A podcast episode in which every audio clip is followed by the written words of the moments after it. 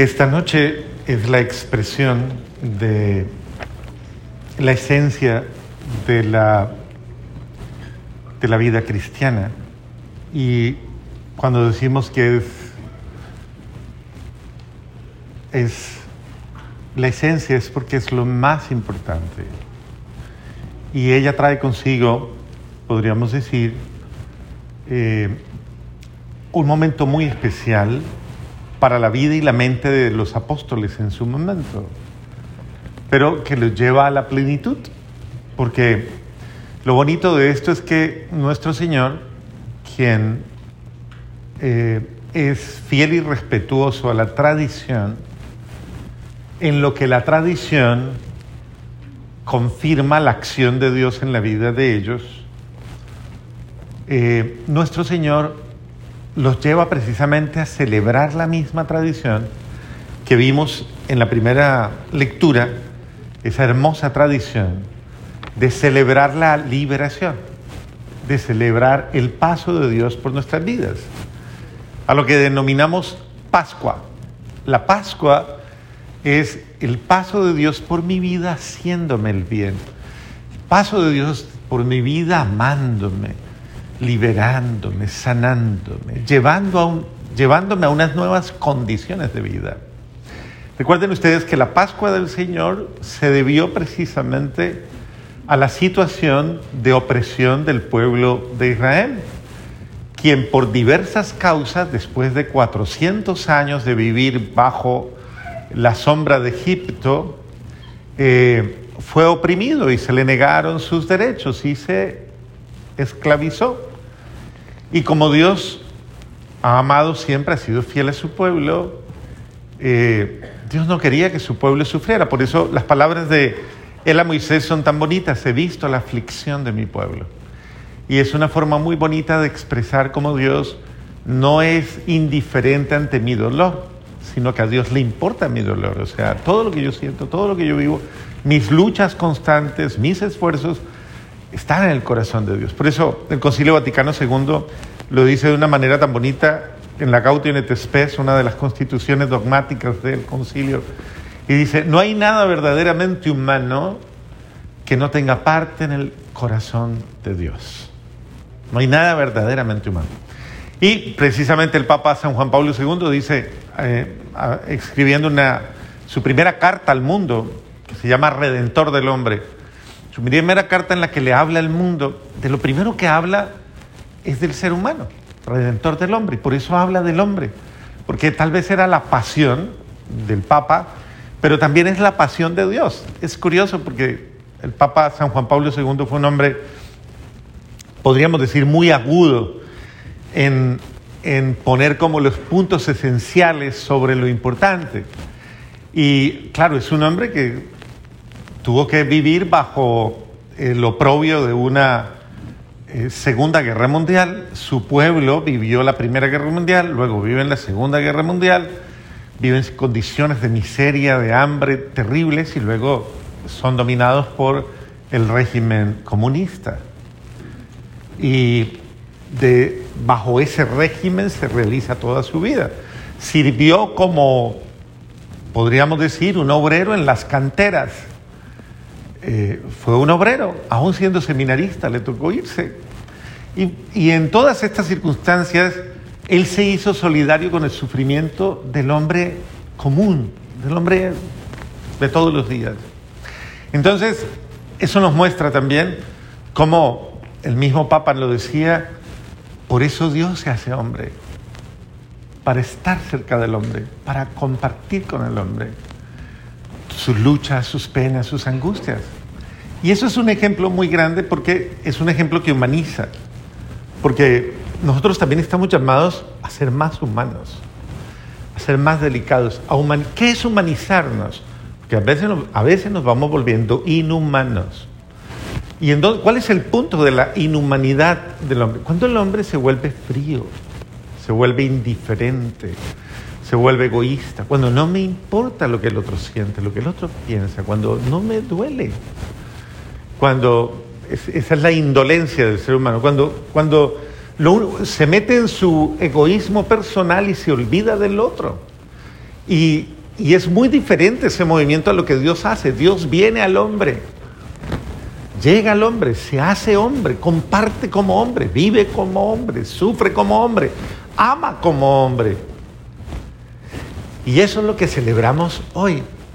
Jesús nos quiere enseñar a vivir un acontecimiento, un momento que debe ser para nosotros motivo constante, primero que todo, de encuentro, de encuentro mutuo, respondiendo a la voz misma de la primera Pascua. La primera Pascua dice que se reúnan todos los de la casa, reúnanse, compartan y coman, cenen, tengan un momento íntimo, tengan un momento agradable.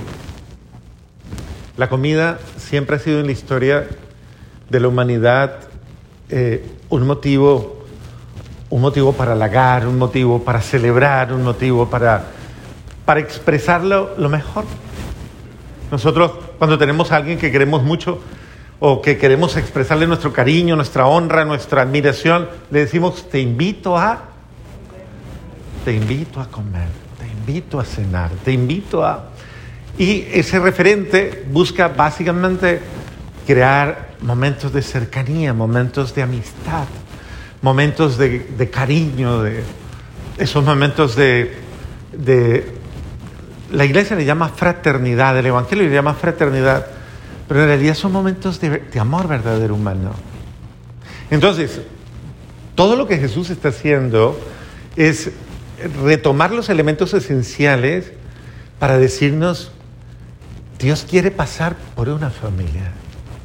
Dios quiere pasar por gente que se quiere, por gente que se ama. Y esa sería la primera pregunta que nosotros deberíamos hacernos. ¿Nos queremos? ¿Nos queremos? ¿Sí nos queremos? ¿Sí nos amamos? Porque qué triste es comer, qué triste es comer con amargura.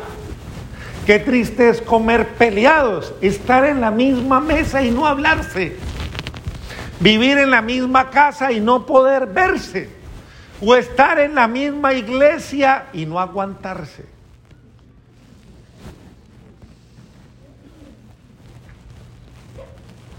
¿Usted ya saludó al que estaba al lado suyo? ¿Usted le dijo al menos buenas noches? ¿Usted tuvo un acto de delicadeza, de cariño, de bondad, de calidez humana? De... ¿O usted sencillamente se sentó ahí y a mí que me importa quién está al lado, ni lo miro. De pronto lo huelo a ver si huele bien o mal, pero de resto... Mire cómo nos vamos volviendo de fríos, mire cómo nos vamos volviendo de indiferentes, mire cómo nos vamos volviendo de duros, que aún, aún celebrando supuestamente lo más espiritual de nuestra vida, dejamos de ser humanos. Ahorita que venía entrando, me dice una persona, acaban de salir de misa y ya están peleando ahí en el parqueadero, padre. Y no de cualquier misa, de la misa, de esta misa.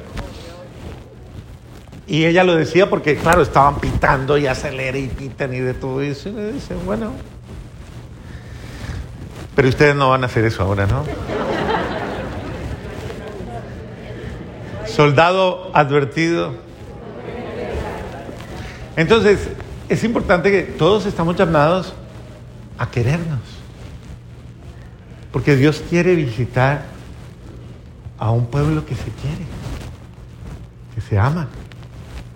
No a un pueblo de enemigos, no a una comunidad de enemigos, sino de gente que se quiere, que se valora, que se ayuda, que son solidarios, que siente suya las penas del otro, las angustias del otro, que es verdaderamente humano, hermano, cercano, le importa, me importas y quiero estar cerca de ti. Ese es, ese es el cristianismo. Esa es la esencia del cristianismo. La esencia del cristianismo no es el culto, no es la religiosidad, no es el rito. La esencia del cristianismo es... Es que... Es que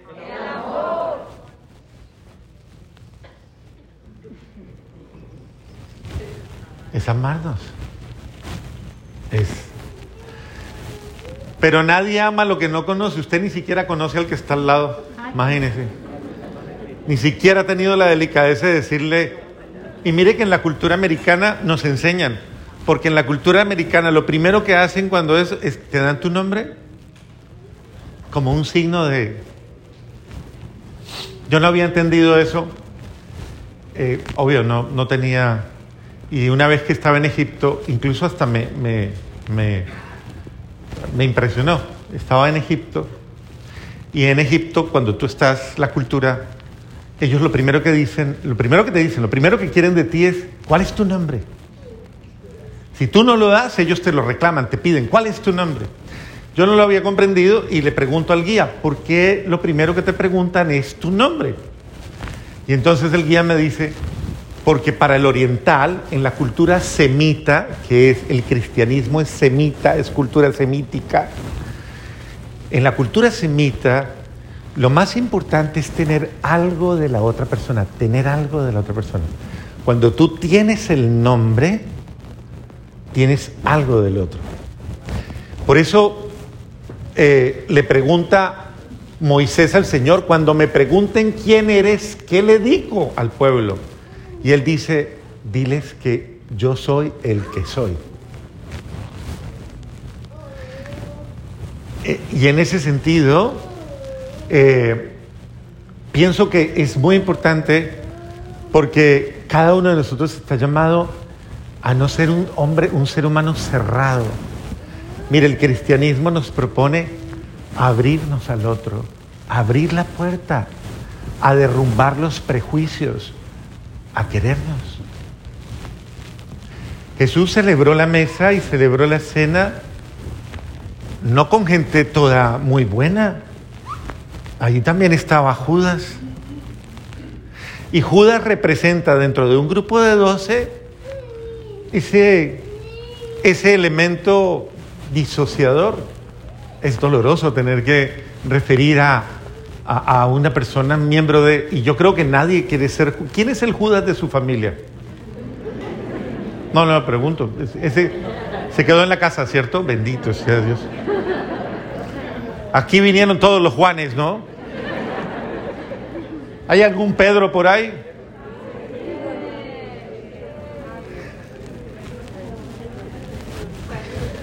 Muy bien. Entonces, no es fácil convivir con una persona, con una persona que sabes que te va a traicionar, que sabes que en cualquier momento él, prefiere según su criterio y su forma de, de ver hacer lo que a él le conviene y no lo que nos importa a los dos.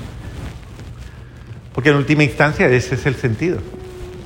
Y entonces, claro, Jesús nos enseña a amarnos no con gente perfecta, amarnos no entre personas sin defectos, no entre personas santas, sino en seres humanos vulnerables, frágiles, débiles, humanos. pero amarnos. Hoy se celebra el mandamiento del amor. Hoy. Es uno de los pilares de este día. Se llama el mandamiento del amor. Ámense. ¿Cómo es?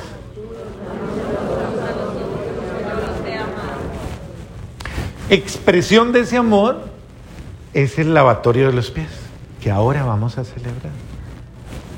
Que no es nada más que el gesto humilde de que si yo te amo, si yo soy cabeza de mi casa, si yo soy cabeza de mi hogar,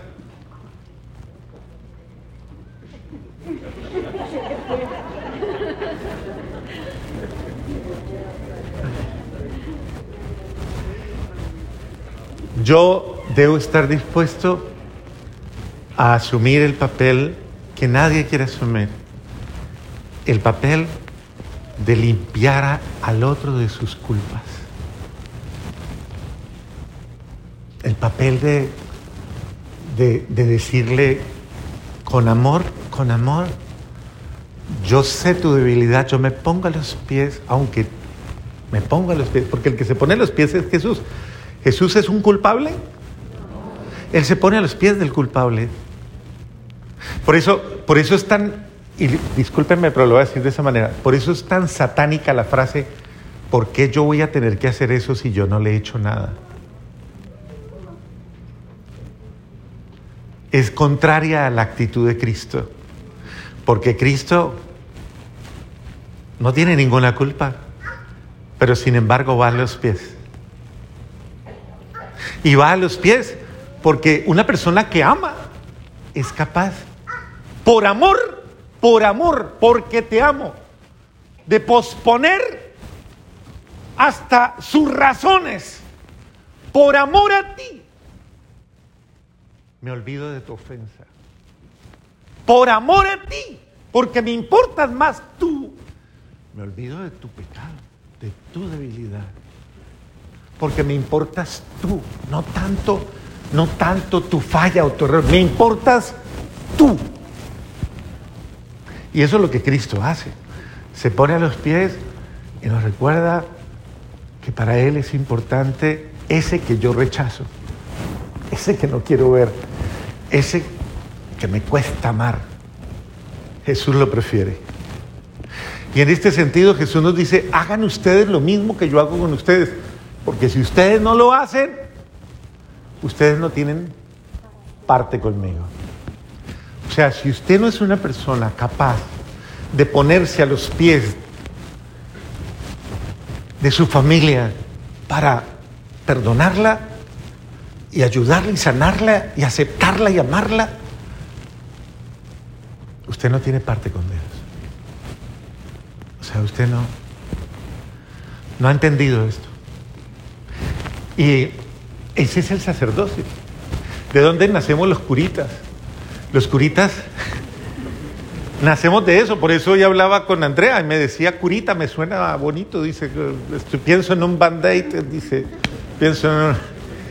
Y es eso, somos curitas porque, porque sanamos las heridas de los otros, sanamos las llagas de los otros, sanamos, sanamos esa, ese dolor que el otro tiene. Eso es lo que hace un cura. Usted no, cuando llega se confiesa, no dice, ay, Padre. Y descansa toda su carga y su, se descarga. Y a nosotros los curitas nos toca como a los oasis. ¿Ha visto qué pasa con los oasis en el desierto? Cuando usted va en un desierto, en medio del calor, como el que hace esta noche aquí en San Bonifacio, calor tan terrible, en medio de la, de todo esto sudado, agonizante, que usted ya no puede más, y se encuentra el oasis. ¿Qué, hace, ¿Qué hacen las caravanas de gente cuando encuentran un oasis? ¿Qué hacen? Llegan, se quitan toda la ropa sucia, toda la miseria, toda la porquería que lleva, se meten al agua, se limpian de todas sus miserias, se refrescan, comen, se alimentan y se van. ¿Cómo se van ellas? Ricas. ¿Cómo queda el oasis?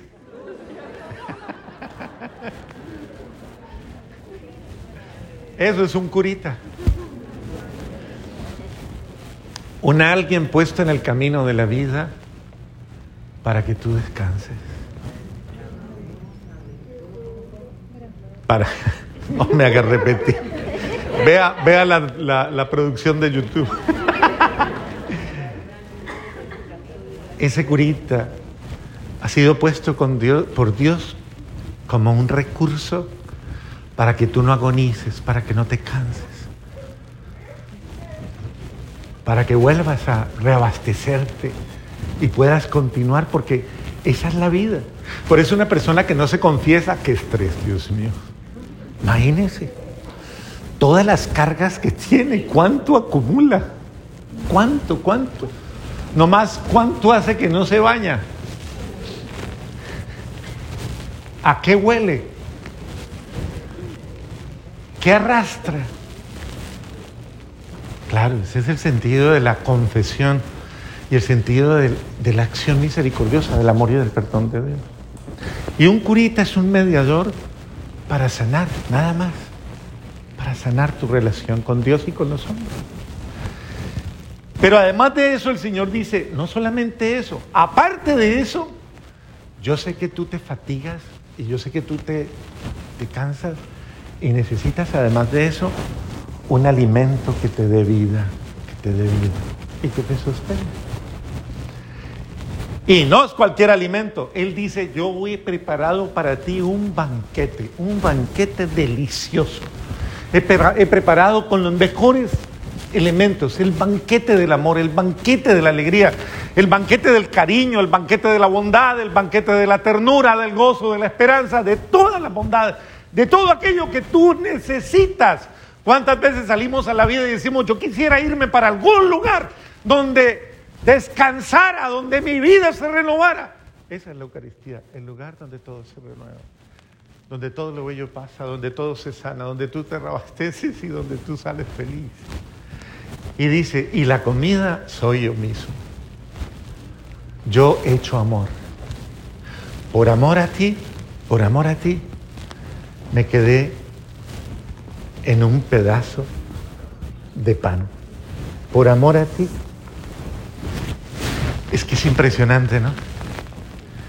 Porque uno ve que los enamorados dicen muchas cosas, ¿no? Por ejemplo, Willy y, y Jenny. Jenny le decía a Willy, llévame en un bolsillito. Métete, méteme ahí en tu corazoncito. Llévame, porque quiero que quiero ir contigo. Él decía, ah, yo me quería ir solo, pero ella dice, eh, llévame contigo. El sentido de, yo quiero estar contigo. Los que se aman, los que se aman quieren estar con el otro. Más aún, quieren estar en el otro, metidos en el otro. Por eso se molestan cuando usted no cuenta nada.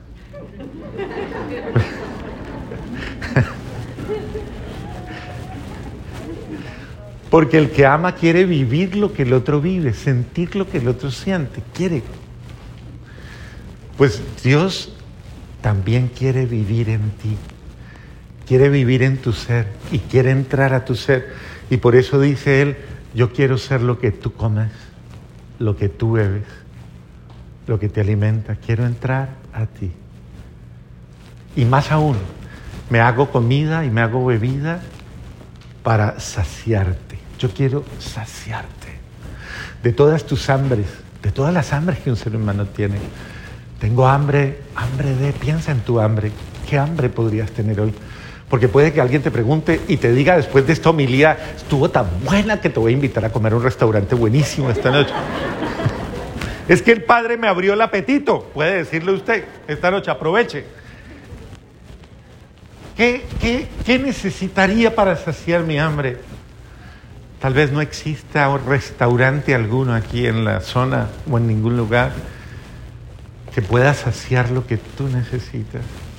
Yo necesitaría solamente un poco, una porción bien buena de cariño, de atención, de escucha, tal vez de comprensión, tal vez de perdón, tal vez de ternura, tal vez de, amistad, de eso que solo se sacia cuando los que se aman se entregan, se quieren, se expresan, no se retienen, no se reservan, no se guardan para sí mismos, sino que se dan.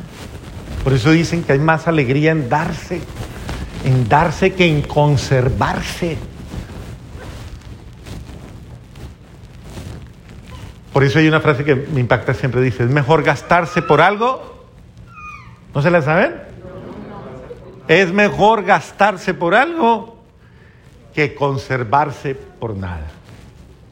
¿Usted tiene vocación de conserva? De pronto hasta tiene fecha de vencimiento, mire, mire acá. De pronto hasta tiene caducidad. Pues qué bueno es saber gastarse por alguien, por alguien que vale la pena. Gastarme por mi familia, gastarme por lo que, los que amo. ¿Por qué conservarme? Si la vida se merece cuando yo la doy, no cuando la conservo. Entonces, creo que hoy estamos invitados a mejorar nuestra calidad de amor, nuestra calidad de relación, nuestra calidad de ser familias, de ser parejas, de ser esposos, de ser hijos, de ser hermanos. A ver, no nos podemos quedar en la mediocridad, tenemos que mejorar. No podemos esta noche venir a celebrar algo que no queremos vivir. Si yo vine a celebrar esto es porque yo lo quiero vivir, porque yo lo quiero llevar a mi vida, porque yo quiero mejorar. Y usted puede mejorar, usted puede ser mejor, usted puede dar lo mejor de sí. No, no sea egoísta, no se guarde, no se conserve, no se... Dé lo mejor de sí. Celebre esta comunión, celebre este acto de amor, celebre este acto de salvación, porque el amor salva, el amor fortalece, anima, el amor sana, libera. Qué bien se siente cuando uno se reúne con los que le aman o, o con los que de alguna manera te, te valoran, te quieren. Y celebrar ese instante de la vida, uno dice, qué rico estuvo ese encuentro. Qué bien se sintió. Es que no era el vino, es que no era la comida, es que no era... Eran ellos, era lo que hicimos, lo que compartimos. Y a veces necesitamos eso. Jesús nos lo quiere regalar hoy y nos quiere decir, no desprecies porque la comida está servida, la mesa está lista. No me desprecies, recíbeme, consúmeme. Yo quiero, yo quiero entregarme a ti para sanarte, para bendecirte. Vamos a hacer ese acto de amor representativo con nuestros hermanos que hemos elegido de entre la comunidad como un signo de, de todos ustedes. No es que porque los, los que se van a hacer aquí afuera no son los peores de la parroquia.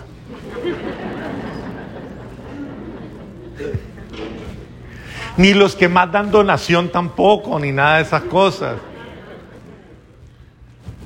Ni los amigos íntimos del cura. Ah, es que esa es la rosca del cura. Son la expresión entre todos de, de personas que quieren, que quieren algo, que quieren, que luchan, que se esfuerzan, que tienen esa persistencia, esa insistencia, porque saben que hay algo mejor.